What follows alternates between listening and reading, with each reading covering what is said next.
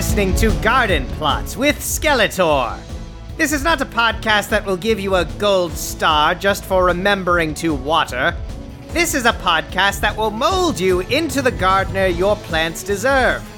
I, Skeletor, am here to direct you so that, while many of you will likely fail, perhaps some few of you will have what it takes to succeed. Follow my commands to the letter and know the sweet victory of eating fresh peas in spring, all the while knowing that those who failed will have to make do with pitiful store bought peas. now, frankly, I doubt your ability to grow so much as a weed, but peas are more forgiving than I am. Do not fail them. You should not plant your peas earlier than four weeks before your expected last frost date of the spring. You will know this information because you checked your farmer's almanac. And if for some unfathomable reason you do not already own one, you should be ordering one right this instant. Order several. I have one in every room of my evil fortress. I am holding one right now. You can literally just look that stuff up on the internet. Ah, but you cannot throw the internet at a minion when they fail miserably at the simplest task. Riley, when given any choice in this life, always choose the one that makes the better weapon. Always. I think that's the coolest thing you've ever said to me. It's not cool, it's evil, which is infinitely better. So now you are aware of when to plant your peas, we come to the how. The answer to that question is, as always, correctly or else.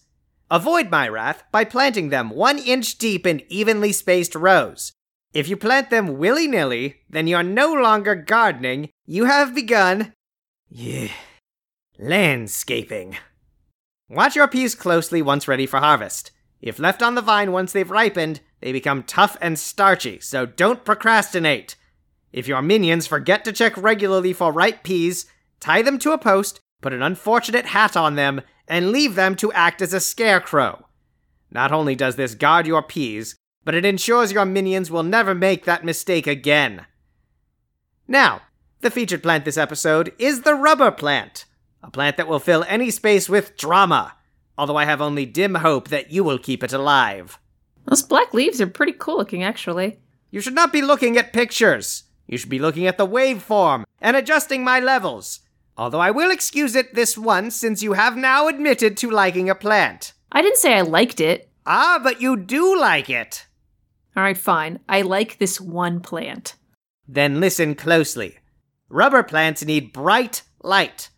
Notice that I said bright and not direct. I recommend a sheer curtain to add both ominous billowing to a room and to shield your rubber plant from full sunlight. I like billowing. Rightly so. If you want it to thrive, which you should, water it enough to keep the soil damp in the summer. Wipe the leaves with a damp cloth, or if you happen to already have a spray bottle handy for when Beastman starts scooting on the rug, then you can also use that one to mist the plant. Wait, are you saying you have to clean plants? Unless you want dusty plants. I knew there was a catch. The catch is that you have clean plants. If you take proper care of your rubber plant, you should get years of life from it. Not to mention a certain dramatic flair that speaks to your skill as a gardener and your own evil aesthetic. and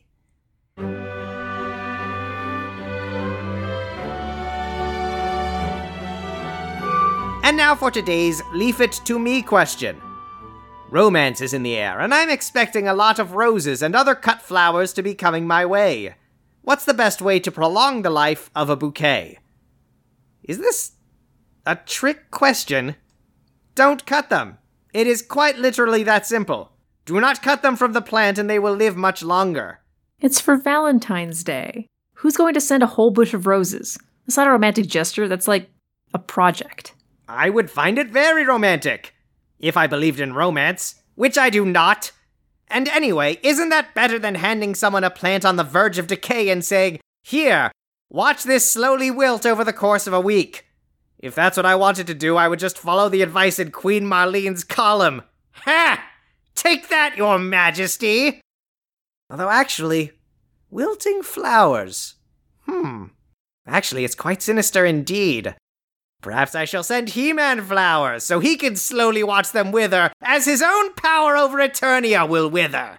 Oh, yeah, you definitely should. Definitely. I shall. I will send him carnations. They are not only cheap, but they look terrible as they rot by his bedside. He'll hate them.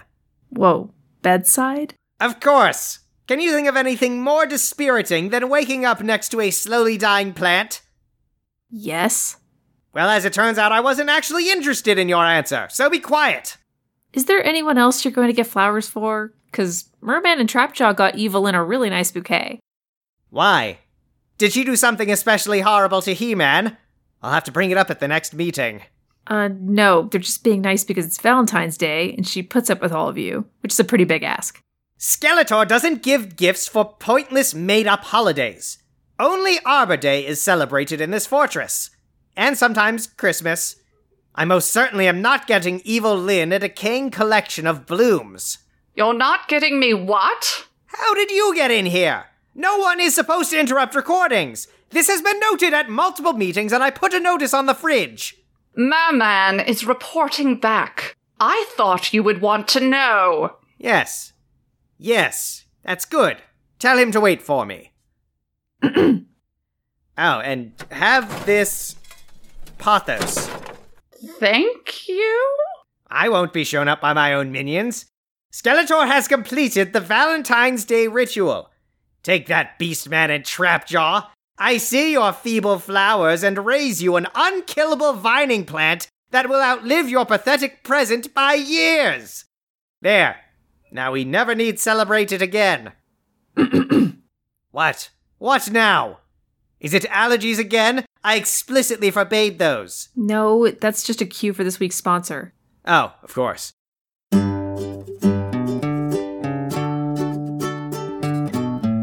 Good news, listeners! If you have procrastinated on your Valentine's gift, which I did not do, you are just in time to celebrate Adam and Steve's post Valentine's Big Load Blowout sale.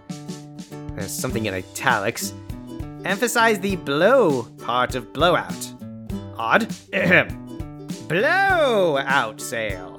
Visit adamandsteve.com for hundreds of toys, videos, and lingerie items up to 50% off. That's right. We're taking half off to get you off. None of this makes any sense. Are you sure this was written correctly? Just get through it already. And if you come down to the dungeon section of our website, oh, finally something relatable. You'll find deep, deep discounts on padded restraints. Padded? What is going on here? Do they not understand the only purpose of having a dungeon? Give me that! Deep, deep discounts on padded restraints, studded paddles, feather crops, nipple clamps. What? Latex and fireplay accessories. Remember, for every kink, there's an Adam, and for every Adam, there's a Steve. We can't help you find your Steve, but once you do, we can provide you with the rest. AdamandSteve.com, where passion plays. There, done. Thank you. I feel deeply uncomfortable, and I'm not entirely sure why. I know why. You may refuse to do any self reflection, but to me, your issues are very obvious. Self reflection is for other lesser people. Skeletor, darling, sweetie. I am not sweet. No one said you were, Pumpkin. There! You're doing it again! I am not a pumpkin! I will show you a pumpkin! Or at least I will in several months when they are fully in season, so you had better remember that I fully intend to show you up on this sometime between late September through early November. Are you sure you don't want a hint? I could give you a hint if you want. What I want is to know why you are all talking when you should be getting back to work. You, get back to checking my levels. You, have Merman meet me by the bone throne for debriefing. You, Trapjaw, eh, don't think I don't see you sneaking in here. You, go get me a latte, triple foam. And you, listeners, come back in two weeks for more garden plots with Skeletor. I command it! I command you all!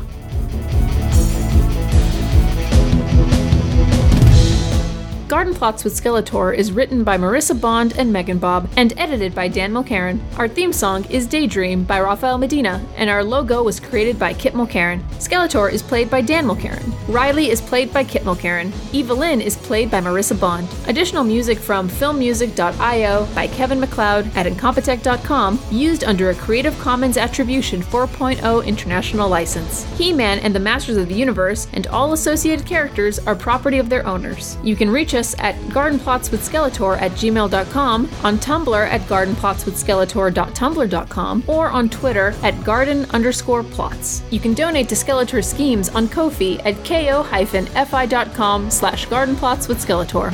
Thank you for listening.